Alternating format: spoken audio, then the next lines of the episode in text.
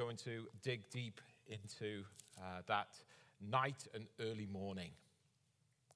When Jesus had spoken these words, he went out with his disciples across the brook Kidron, where there was a garden, which he and his disciples entered. Now, Judas, who betrayed him, also knew the place, for Jesus often met there with his disciples. So Judas, having procured a band of soldiers and some officers from the chief priests and the Pharisees, went there with lanterns and torches and weapons. Then Jesus, knowing all that would happen to him, came forward and said to them, Whom do you seek? They answered him, Jesus of Nazareth. Jesus said to them, I am he. Judas, who betrayed him, was standing with them. When Jesus said to them, I am he, they drew back and fell to the ground. So he asked them again, Whom do you seek? And they said, Jesus of Nazareth. Jesus answered, I told you that I am he. So if you seek me, let these men go. This was to fulfill the word that he had spoken of those whom he gave, you gave me, I have lost not one. Then Simon Peter, having a sword, drew it and struck the high priest's servant and cut off his right ear. The servant's name was Malchus. So Jesus said to Peter, Put your sword into its sheath. Shall I not drink the cup that the Father has given me? So the band of soldiers and their captain and the officers of the Jews arrested Jesus and bound him. First, they led him to Annas, for he was the father in law of Caiaphas, who was high priest that year. It was Caiaphas who had advised the Jews that it would be expedient that one man should die for the people. Simon Peter followed Jesus, and so did another disciple. Since the, disciples, the disciple was known to the high priest, he entered with Jesus into the courtyard of the high priest. But Peter stood outside at the door. So the other disciple, who was known to the high priest, went out and spoke to the servant girl who kept watch at the door and brought Peter in. The servant girl at the door said to Peter, You also are not one of his, this man's disciples, are you? He said, I am not. Now the servants and the officers had made a charcoal fire because it was cold, and they were standing and warming themselves. Peter also was with them, standing and warming himself. The high priest then questioned Jesus about his disciples and his teaching. Jesus said to him, I have spoken openly to the world. I have always taught in synagogues and in the temple where all Jews come together. I have said nothing in secret. Why do you ask me? Ask those who have heard me what I have said to them. They know what I said. When he had said these things, one of the officers standing by struck Jesus with his hand, saying, Is that how you answer the high priest? Jesus answered, If what I said is wrong, bear witness about the wrong. But if what I said is right, why did you strike me? Annas then sent him bound to Caiaphas, the high priest. Now, Simon Peter was standing and warming himself, so they said to him, You also are not one of his disciples, are you? He denied it and said, I am not. One of the servants of the high priest, a relative of the man whose ear Peter had cut off, asked, Did I not see you in the garden with him? Peter again denied it, and once a rooster crowed. Then they led Jesus from the house of Caiaphas to the governor's headquarters. It was early morning. They themselves did not enter the governor's headquarters so that they would not be defiled, but could eat the Passover. So Pilate went outside to them and said, What accusation do you bring against this man? They answered him, if this man were not doing evil, we would not have delivered him over to you. Pilate said to them, Take him yourselves and judge him by your own law. The Jews said to him, It is not lawful for us to put anyone to death. This was to fulfill the word that Jesus had spoken to show by what kind of death he was going to die. May God add his blessing to the reading of his holy word. This is the word of the Lord. Be to God. You may be seated and let us pray. Father, as we reflect on the night and the morning of these events, may we truly observe them, learn from them, and go forth in the power of them. In Jesus' name we pray. Amen. Well, welcome again to Jacksonville Presbyterian Church as we continue our sermon series in the Gospel of John. And over the last several weeks, we've uh, looked at the upper room discourse, everything that happened in the upper room on that uh, Thursday that we now call Maundy Thursday. As Jesus prepared himself, his disciples, and even us for the events of the cross, with both its earthly effects and its eternal significance.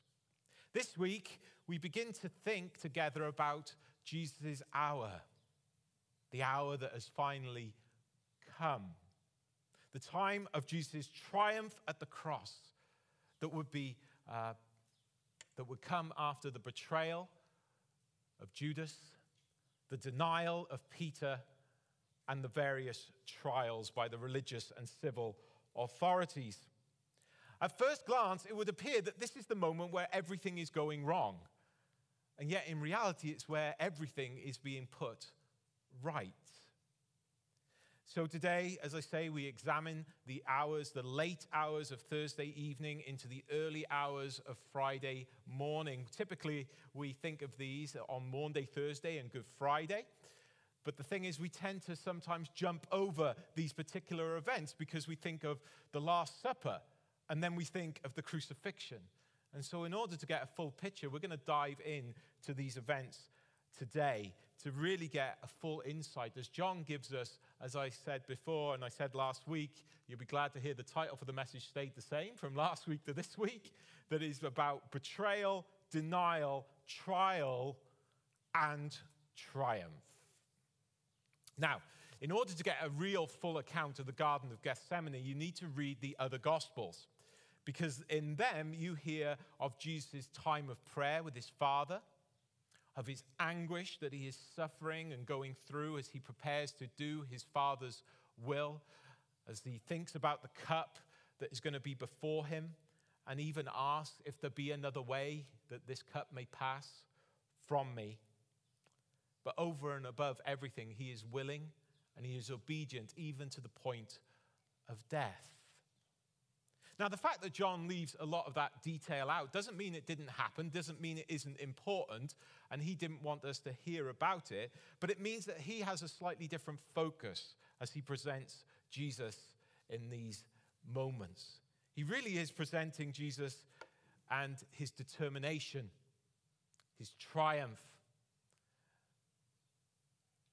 At the moment, at every moment, Jesus is composed. He's eloquent in his words. And he's resolutely set upon the cross and everything that that means. Knowing the agony that it would be to carry the sin of the world, to become sin for us. Because that's the purpose for which he had come. And we see this running throughout every chapter and verse of John's gospel from verse 1 of chapter 1 all the way through to the end of chapter 21. And by the time John is writing his gospel, the other gospels have been written, they've been starting to be circulating. And so John is probably aware of them, what they say. And so he has a slightly different, as I say, focus. But no, no matter what, he is writing the very words of God, inspired by the Holy Spirit, so that we have the whole gospel of Christ. So let's dive in to chapter 18. And as I say, the title of the message today being uh, Betrayal, Denial, Trial, and Triumph. So we're going to look at betrayal, denial, and trial. Triumph is weaved into all of those. Each time we're going to see the triumph amidst uh, them. So the betrayal, point one. Well, it takes place in verses 1 to 11. But before we get to a detailed description of the betrayal, we can see the triumph is there even in the setup in verses 1 to 3. When Jesus had spoken these words, he went out with his disciples across the brook Kidron, where there was a garden which he and his disciples entered. Now, Judas, who betrayed him, also knew the place, for Jesus often met there with his disciples. So Judas, having procured a band of soldiers and some officers from the chief priests and the Pharisees, went there with lanterns and torches and weapons. If you know what's going to happen, if you know you're going to be betrayed and arrested and all those things, if you were trying to avoid that, would you go to the very place that your betrayer knew you would be going to? Possibly not. And yet, Jesus does exactly that. He goes to the garden. It wasn't a new place. This was a place that uh, Jesus and his disciples hung out in every time they went to Jerusalem.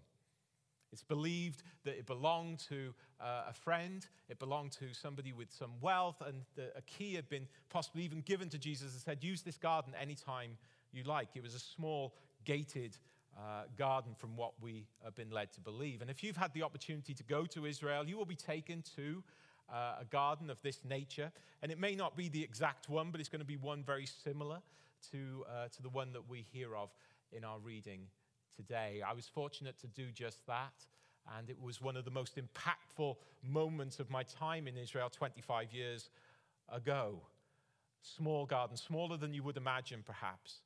But the trees there, when I was there 25 years ago, were already over 2,000 years old. They might not be the particular trees that Jesus was amongst that night, but they would have been very, very similar indeed. And the important thing for us to note is that Jesus wasn't hiding amongst these trees in the garden. He was very much there to face his betrayer and to, in many ways, hand himself over.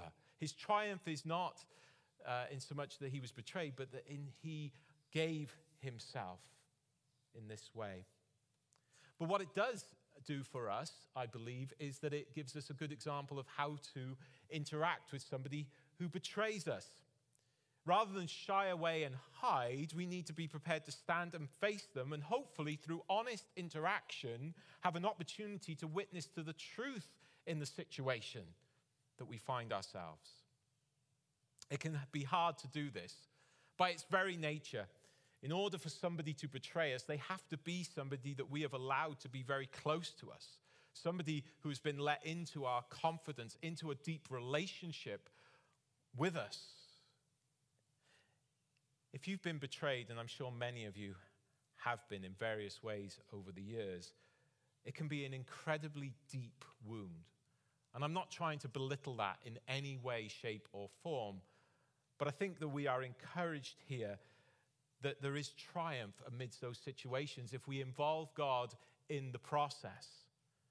Then restoration can come and it can be equally life changing for all of those involved.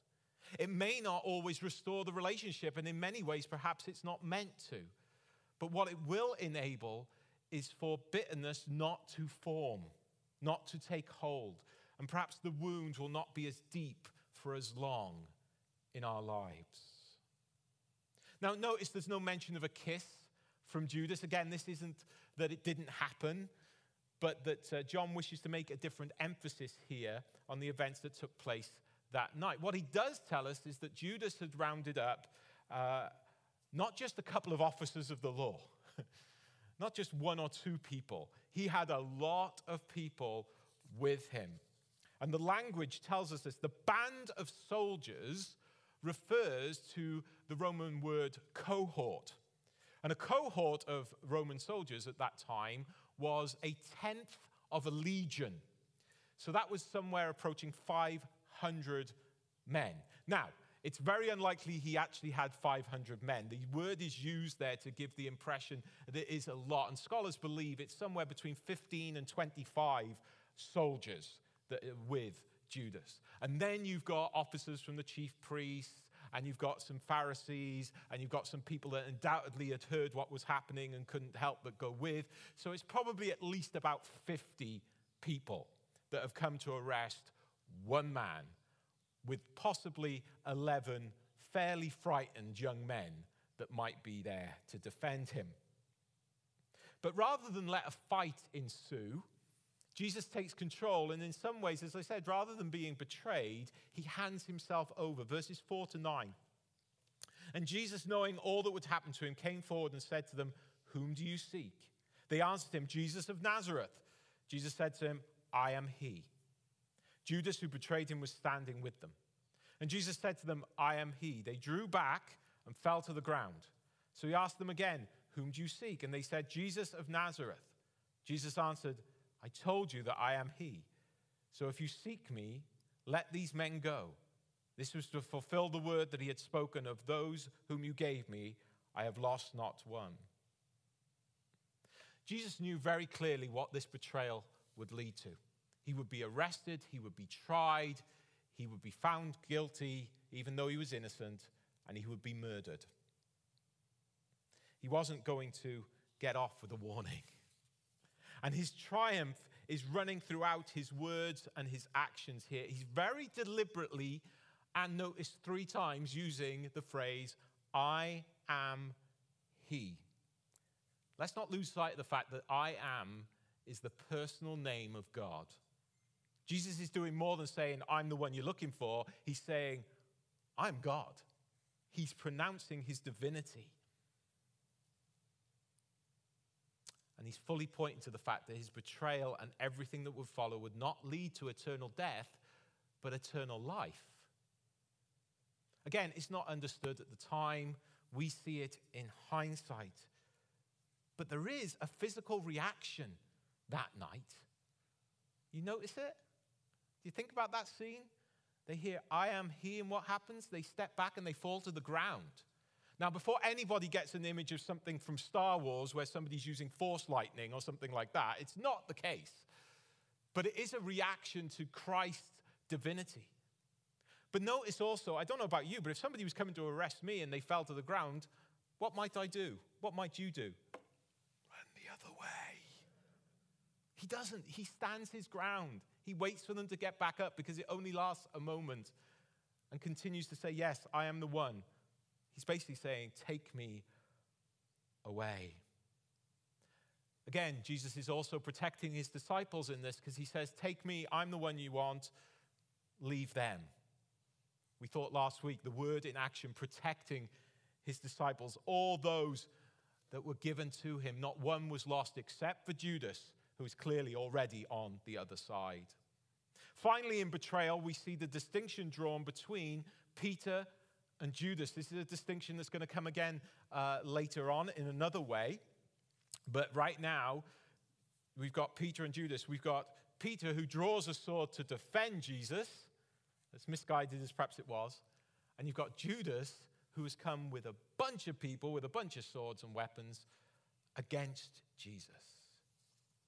Here again, we see Jesus' triumph because he knows his Father's will is not in this circumstance to use violence but to trust in the way of suffering that is necessary in order to save the lives of others. That he would drink the cup of God's wrath poured out at the cross so that we would not have to. Well, while we do not have to drink that particular cup, there are occasions when we will have to make decisions to follow God and His word, and it might mean pain and it might mean suffering in this life for the sake of others, even when there appears to be a viable, easier option, even when there appears to be a way out, we're to stand our ground and trust God and to share in Jesus' triumph. Next, we see denial and trial. Now, denial and trial are all wrapped up together, so we're going to be jumping around. And, and so I decided we're going to jump around and focus on denial, and then we're going to go to trial. Here we see that Jesus' triumph is partly, this is part, point two, denial. Um, his triumph is really in the fact, partly in the fact that he knew this was going to happen. He predicted this very clearly. He said to Peter, You're going to deny me three times before the rooster crow. But look down at verses 15 and 16. Simon Peter followed Jesus, and so did another disciple. Since that disciple was known to the high priest, he entered with Jesus into the courtyard of the high priest. But Peter stood outside at the door. So the other disciple, who was known to the high priest, went out and spoke to the servant girl who kept watch at the door and brought Peter in. Now, at this moment in this narrative, you, you know you're going to remember that Peter denies Jesus. That's the main point that you're going to remember. What we don't tend to remember is the fact that Peter went with Jesus. Even at this moment, even though he's about to deny him, he wants to be there. He wants to be close. He wants to be near to Jesus unlike the other nine or ten disciples who've already uh, fled for fear of their lives. And I think this is really important for us to realize, even in the difficult moments, especially perhaps, we need to be near to Jesus and we need to be identifying with him. Now, I say eight, uh, I say nine or ten other disciples because, obviously, as we know, Judas is not around. But uh, there is a little bit of debate on who the another disciple is. Some think it might have been Nicodemus. Some think it might have been Joseph of Arimathea because it needed to be somebody who was known to the high priest, who was known well enough that he would have access into the courtyard. Most of us believe, scholars believe, that it was, uh, it was John. Uh, John the, the disciple, and there are various reasons about because of the business he was in, he was known to the high priest, all these sort of things. But regardless of who it is, he comes back and he gets Peter in to the courtyard. And as he does, here's the first denial. Take a look down at verses 17 and 18. The servant girl at the door said to Peter, You also are not one of, his, of this man's disciples, are you? He said, I am not.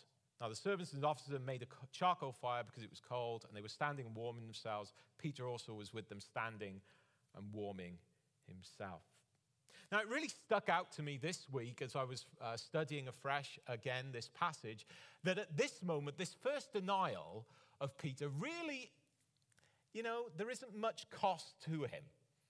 There isn't much risk to him at this particular point. And the reason I say that is because if we realize that the, uh, the other disciple is known to the servant girl, she knows he's a, a disciple of Jesus, what would it matter if Peter was as well? On some level.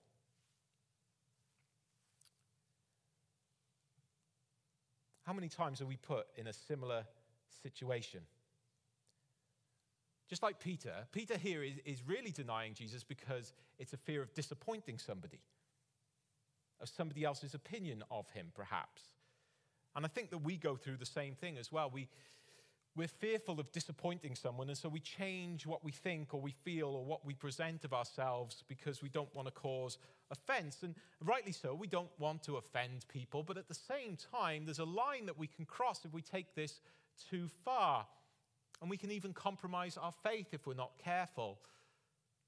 Now, as I say, it doesn't mean we intend to be offensive in the way we share our faith, but we need to do so openly and honestly, and especially when we're given opportunity, somebody asks. And you never know, they might be receptive if we're gentle but firm and convinced in our faith. Okay, let's jump down to verses 25 and 27. We'll see the other two denials as we're thinking of denial right here. Now, Simon Peter was standing and warming himself, so they said to him, You also are not one of his, this, the, his disciples, are you? He denied it and said, I am not. One of the servants of the high priest, a relative of the man whose ear Peter had cut off, asked, Did I not see you in the garden with him? Peter again denied it, and once a rooster crowed. Again, for fear of disappointing others, of other, other people's opinions of him, he denies knowing Jesus. But here you can see it's growing because now there's a fear of what will happen to me if they find out I'm one of Jesus' disciples. And if they do convict Jesus, are they going to then convict me? So all of these things are running through his head. So he's denying not only knowledge of who Jesus is or that he's followed him, but he's denying his faith and trust in him as well.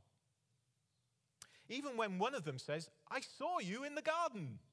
I'm a relative, you know, this is a relative of Malchus that Peter cut the ear off Malchus, right? Okay, crazy example here, but it came to me. Imagine you are, you've just done your weekly shopping in Fred Meyer's, you've come out with your shopping, you got into your car, you've gone home, and the next day somebody says to you, Oh, I saw you coming out of Fred Meyer's doing your shopping. I didn't know you shopped there. To which you reply, Oh, no, I never go there. I only ever shop in Thunderbird. Just imagine. I know, crazy example, right? But we can do the same thing with our faith if we're not careful as well. Now, Jesus' triumph comes through clearly during Peter's denial. Not only does he predict it, and it's now come true, it shows his divinity, but uh, Peter's denial leads not to Peter ultimately turning away from Jesus. It, it comes back, doesn't it, in, in, in later chapters for an opportunity for Peter to turn back, to realize what he has done, to seek forgiveness, to be forgiven by Christ. The triumph of all of this is that Jesus, throughout of all of it, is changing lives. Again, the comparison between Peter and Judas.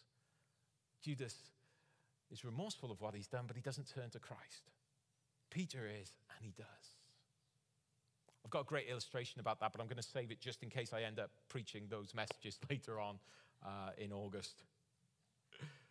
One thing I want to assure you before we leave denial is if you have denied Christ, you still have time to turn to him. That's the assurance. That's the comfort. And that's the triumph. Finally, trial. I kept mistyping trial as trail. Anybody else done that? It's really not, you know, you type a word. If you type a word completely wrong, comes up in red, you know you've done it. If you typed it wrong, but it's actually a word, it doesn't tell you, right? So I had to go back through and change all of these ones where I said trial uh, as trail. But the thing is, really, Jesus' trials are a bit of a trail because he's traipsed from one place to the next, to the next, back and forth, back and forth, even to one that John doesn't really mention that much about. So, firstly, he is taken to Annas, the high priest's father in law. Verses 12 to 13. So the band of soldiers and their captain and the officer of the Jews arrested Jesus and bound him. First, they led him to Annas, for he was the father in law of Caiaphas, who was high priest that year. Now, Annas had actually been high priest years before. And when the Romans came in, they, uh, they changed the rules. No longer were you high priest for the rest of your life uh, serving, you, you had a term. And also, they'd removed Annas because of corruption charges against him. And now his son in law, um, Caiaphas, was the high priest. But let's be honest about this. It's the same happens today. Annas was actually the power behind the throne, if you want to coin a phrase, right? He's the head of one of the most powerful, influential priestly families. And so no wonder they take him, they take Jesus to Annas first.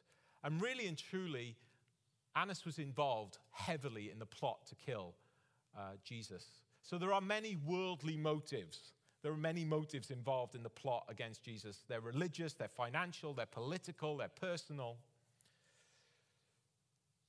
And the reality, again, is the triumph is Jesus was indeed turning the world right side up.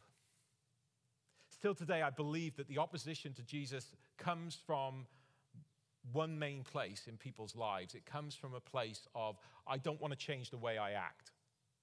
I don't want to change the way I, be- I behave because I'm happy doing the things I'm doing, even when I know they're wrong. How does that affect your life? Do you have sympathy with that position in some ways? Are there areas of your life that you haven't fully turned over to Jesus? Don't delay any longer, but know his love for you that he was prepared to be tried, found guilty, and die so that you don't have to live that way. You can live the way God intended you to live. For that's his purpose, and we see it clearly.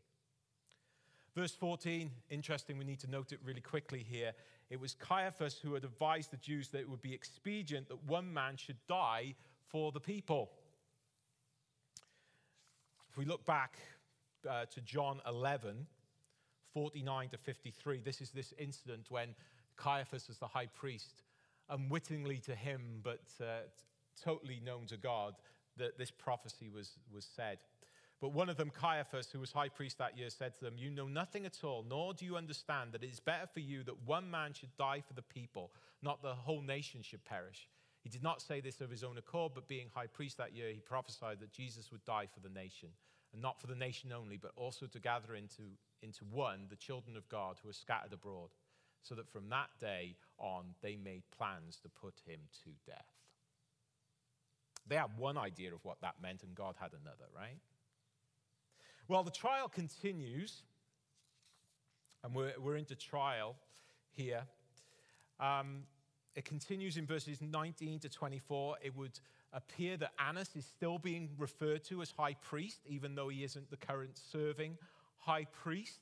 And uh, because it's not until verse 24 that you see Jesus is actually sent to the high priest that year, which is Caiaphas. So, if you like, this is a bit of pre court questioning. High priest then questioned Jesus about his disciples, his teaching. Jesus answered him, I have spoken openly to the world. I have always taught in synagogues, in the temple, where all the Jews come together.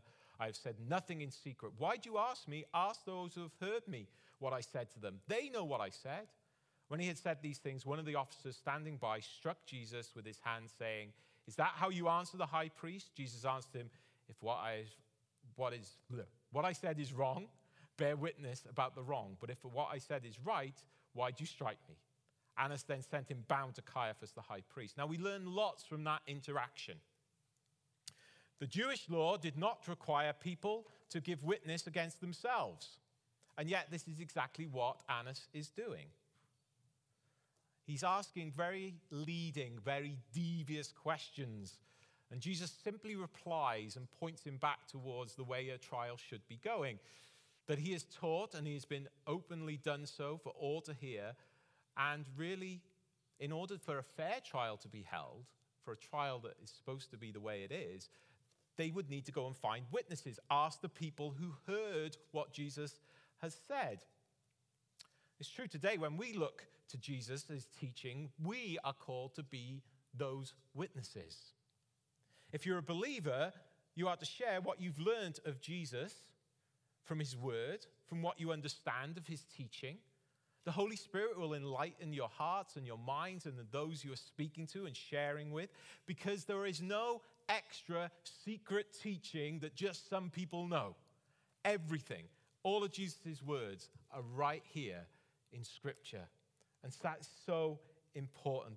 He has clearly and openly shown himself and taught everything we need to know in order to know him. For those who are not believers, as I say, it's still the same. You can still read of him, his word, his truth, his teaching, who he is, his purpose, his plan. Everything is there presented in the Gospels. And as you read those, you realize the whole of Scripture is there for exactly the same purpose to reveal Christ and who he is. Paul puts it a lot better than I do, and uh, I want to share with you really quickly Colossians 1 15 to 20. Description of Jesus He is the image of the invisible God, the firstborn of all creation.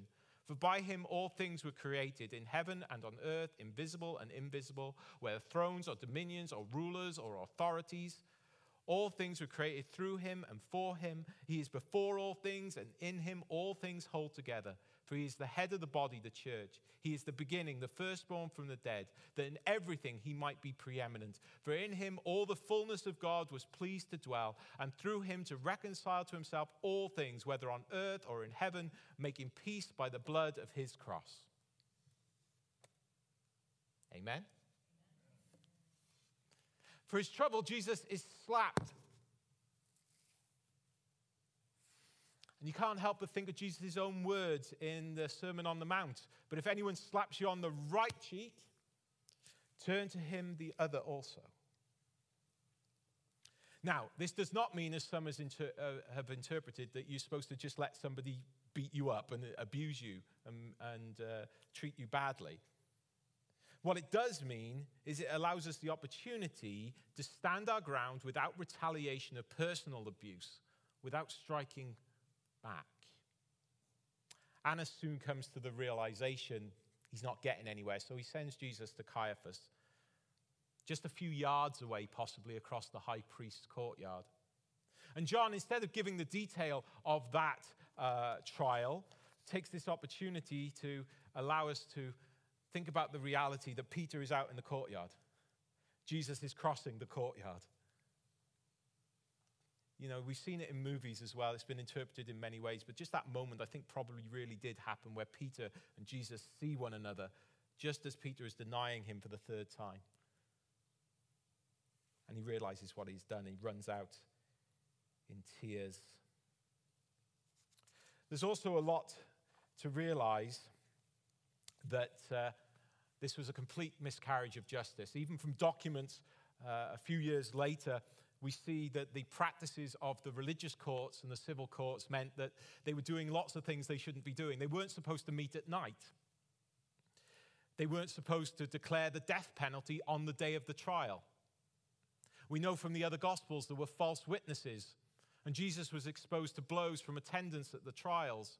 It was also illegal for the Sanhedrin, the Jewish council, the, the Jewish court, to meet for a capital case on the eve of a Sabbath or a feast day. And we're in the middle of Passover right now. And the fact that Jesus is completely innocent as well. All of that to say that the triumph of Jesus is despite all of this, despite all the legal technicalities that he could have got out of this trial and be set free just by pointing them out, he willingly submits to them. John moves us quickly now onto involving the Romans, verses 28 to 32. And I'll let you read those at home. But really, it's beginning to involve Pilate. And we'll look more in detail at the trial before Pilate next week. But it's enough to note for now that the religious authorities, because they can't do what they want to do, they get somebody else to do it for them. They rope in the religious, uh, they rope in uh, Pilate and the Roman authorities so that not only they get a death sentence, but they get a death sentence imposed quickly, and it's done for them. Their dirty work is done for them. And the triumph here belongs to Jesus. Because if he'd been condemned by the religious authorities, he would have been stoned to death. Being convicted by the Roman authorities means he would go to a cross. Even in this, it is Jesus' triumph that the cross would become an instrument of sacrifice and salvation and the defeat of the evil one. And that resurrection not only takes place for Jesus, but takes place for us as believers in him. That any who will confess with their mouth that Jesus is Lord and believe in their hearts that God raised him from the dead will be saved. And so we rejoice that through betrayal, denial, and trial, Jesus is the one who triumphs. To his name be the glory, the honor, and the praise now and forever. Let us pray. Almighty God, we thank you and praise you for your triumph through all of these circumstances and situations. May we never, ever lose sight of that amidst all the things that we go through each and every day, that you are beside us and with us through the Holy Spirit, person of Christ, and you are our Father. In Jesus' name we pray. Amen. We